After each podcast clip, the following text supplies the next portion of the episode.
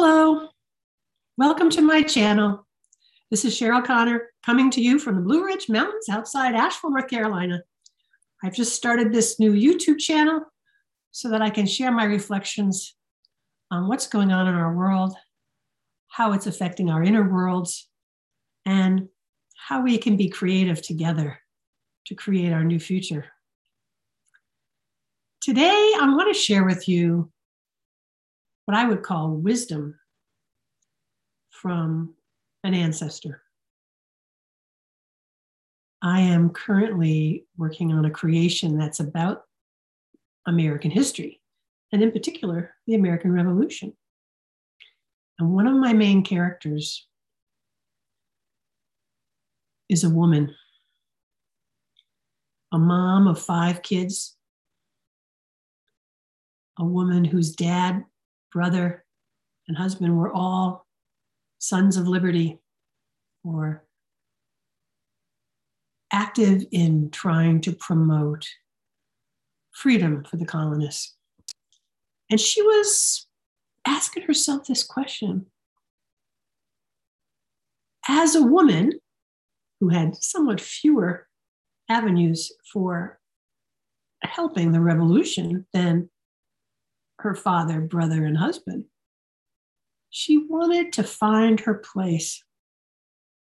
She wanted to be a part of history, an active part of history, because she cared deeply about what was happening to the colonies. Life in the colonies in the 1700s was pretty bucolic most people had farms, even if they were gentlemen, even if they had a office or a clerkship or a, a, car, a carpenter. They were farmers because they were subsistence, in part, subsistence from their own farms. But everybody had different skills.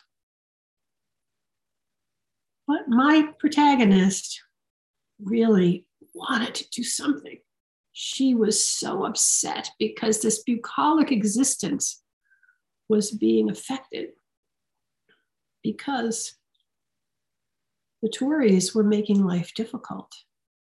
In addition to taxing, they passed these writs of assistance. And these writs of assistance authorized the Tories to come into your home and use your home as a military base and women were raped and households were this there were many acts of violence on all sides during this time but it it created a time of great uncertainty and fear. And like many of us right now we have a lot of uncertainty and fear about what's going on in the world. And here she was. You know her husband was off doing politics and active with the Sons of Liberty and involved in a militia in Charleston. And, and she was running the farm, which wasn't her favorite thing to do, but she did it anyway. What she was thinking, what could she do?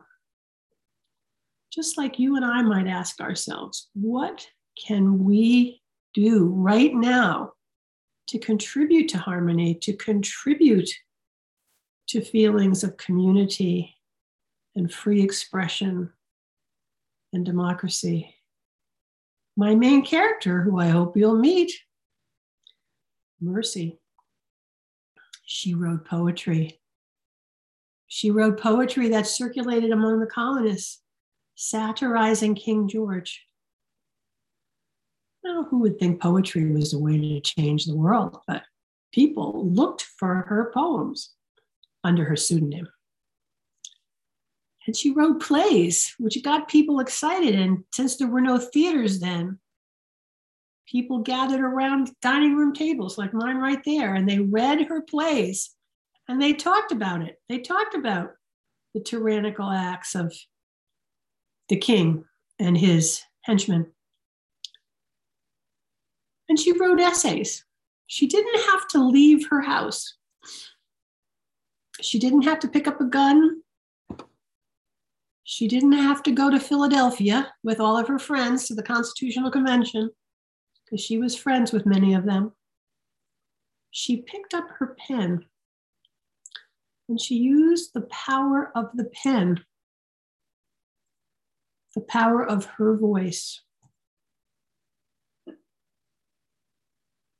you watch, if you end up watching the production that I'm writing about her life and those of her friends in the colonies, you will learn some of the amazing impacts she had with her plays, poems, essays, newspaper articles, and ultimately the history of American Revolution. And you don't even know her name, but I'm not going to tell you today. But I bring her up because so many I know feel a little helpless. What can we do right now? Is there a letter you could write? Is there an action you could take, just one step today?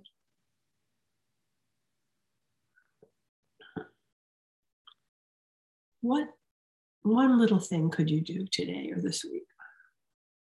You may already be taking lots of actions to, to bring communities together to help those who are suffering as a result of this health crisis and this lockdown who've lost businesses. You may be doing a million things already.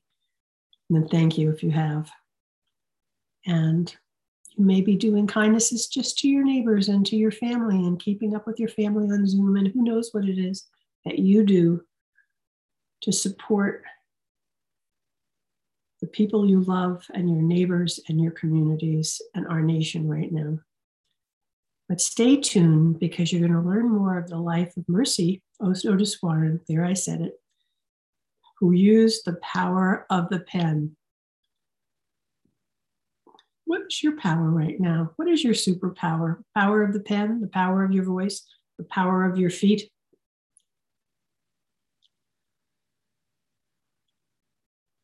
Thanks so much for listening. Have a great week.